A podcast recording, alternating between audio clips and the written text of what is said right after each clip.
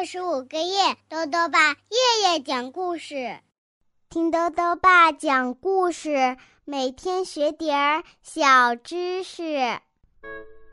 亲爱的各位小围兜，又到了豆豆爸讲故事的时间了。今天呢，豆豆爸要讲的故事是《生日先生》，作者呢是英国的哈格里维斯，马爱农翻译，由人民邮电出版社出版。在这个世界上啊，有很多奇妙的先生和小姐。今天呢，我们要认识的这位先生叫做生日先生。生日先生最喜欢的事情就是开生日派对了，所以呀，他几乎记得每一个人的生日，也为每一个人庆祝生日。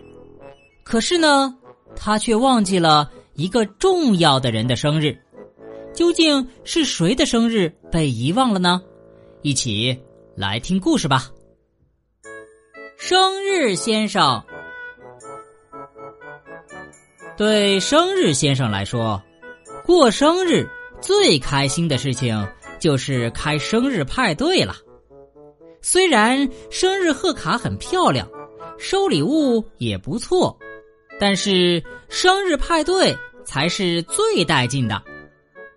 生日先生太喜欢生日派对了，他时时刻刻都戴着那顶派对帽子。生日先生。特别擅长举办生日派对，他要给每个认识的人都办场生日派对，谁也不例外。就在三个星期之前，他为贪吃先生策划了一场生日派对，有两个生日蛋糕的派对哟。一个蛋糕分给客人，另一个蛋糕归贪吃先生一个人。给荒唐先生办的是一场傻帽派对，因为啊，荒唐先生实在是太傻帽了。给颤抖先生办的那场派对上没有气球，一个气球也没有，因为颤抖先生害怕气球，他生怕他们爆炸。这周啊，生日先生为快乐先生举办了一场快乐派对。他邀请了快乐先生所有的朋友，有阳光小姐、滑稽先生、幸运小姐，还有莽撞先生。生日先生放飞了许许多多气球，还挂出了一条大大的标语：“快乐先生生日快乐！”派对上游戏又多又好玩，每个人都玩得很开心。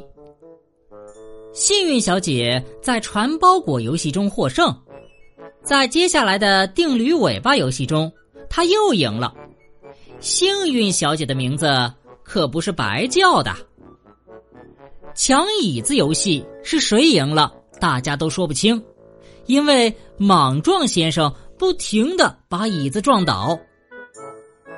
游戏一结束，生日先生就捧出一个大大的生日蛋糕。快乐先生，别提笑得有多灿烂了，他一口气吹灭了所有的蜡烛，然后大家美美的享用了生日蛋糕、果酱三明治、果冻和冰激凌，每个人都非常开心。派对结束了，快乐先生来向生日先生道谢，千万别忘了，下个星期还有一个非常特别的生日哟。快乐先生说完，眨了眨眼睛就离开了。回家路上，生日先生绞尽脑汁，拼命回想。真想知道快乐先生说的是谁的生日啊？他十分好奇。可是不管他怎么努力回想，仍然毫无头绪。一到家，他就查看记事本，可是并没有查到下星期谁过生日。哎呀，快乐先生肯定是弄错了。他一边安慰自己，一边上床睡觉了。可是第二天，生日先生无意中听到了一些消息，似乎表明真的即将要举办一场非常重要的生日派对。他在路上碰到了丹心先生，哦，天哪，天哪！下周我到底该买什么样的礼物呢？担心先生自言自语的嘟囔：“真发愁啊！”生日先生还无意中听见健忘先生在自言自语：“千万别忘记下星期的派对，千万别忘记下星期的派对，千万别忘记下星期的派对。”反反复复一遍又一遍。千万别忘记。他说着说着，后半句就卡住了。他看了看自己的手心，呃，派对，千万不能忘记下星期的派对。可怜的生日先生心烦意乱，有人过生日，还要举办一场生日派对，他却被蒙在鼓里，这怎么能行呢？第二天，他决定去找快乐先生问个究竟。生日先生坦白的说，自己实在不知道大家说的是谁的生日。快乐先生听了，笑得比平时更灿烂了。如果你星期二下午三点钟过来，我就告诉你是谁过生日。快乐先生神秘的说。到了星期二，生日先生太好奇了。你猜到是谁的生日了吗？下午三点钟，生日先生准时赶到快乐先生家。现在你可得告诉我了。快乐先生一打开门，生日先生就脱口问道：“当然了。”快乐先生笑得咧开了嘴：“是你的生日啊！生日快乐，生日先生！”朋友们齐声喊道。生日先生羞红了脸，说：“哎呀，我可真是太傻了。”好了，小围兜，今天的故事到这里呀就讲完了。最后呢，又到了我们的小知识环节。今天啊，豆豆爸要讲的问题是：什么是定驴尾巴游戏？豆豆爸告诉你呀，故事中的传包裹、抢椅子游戏。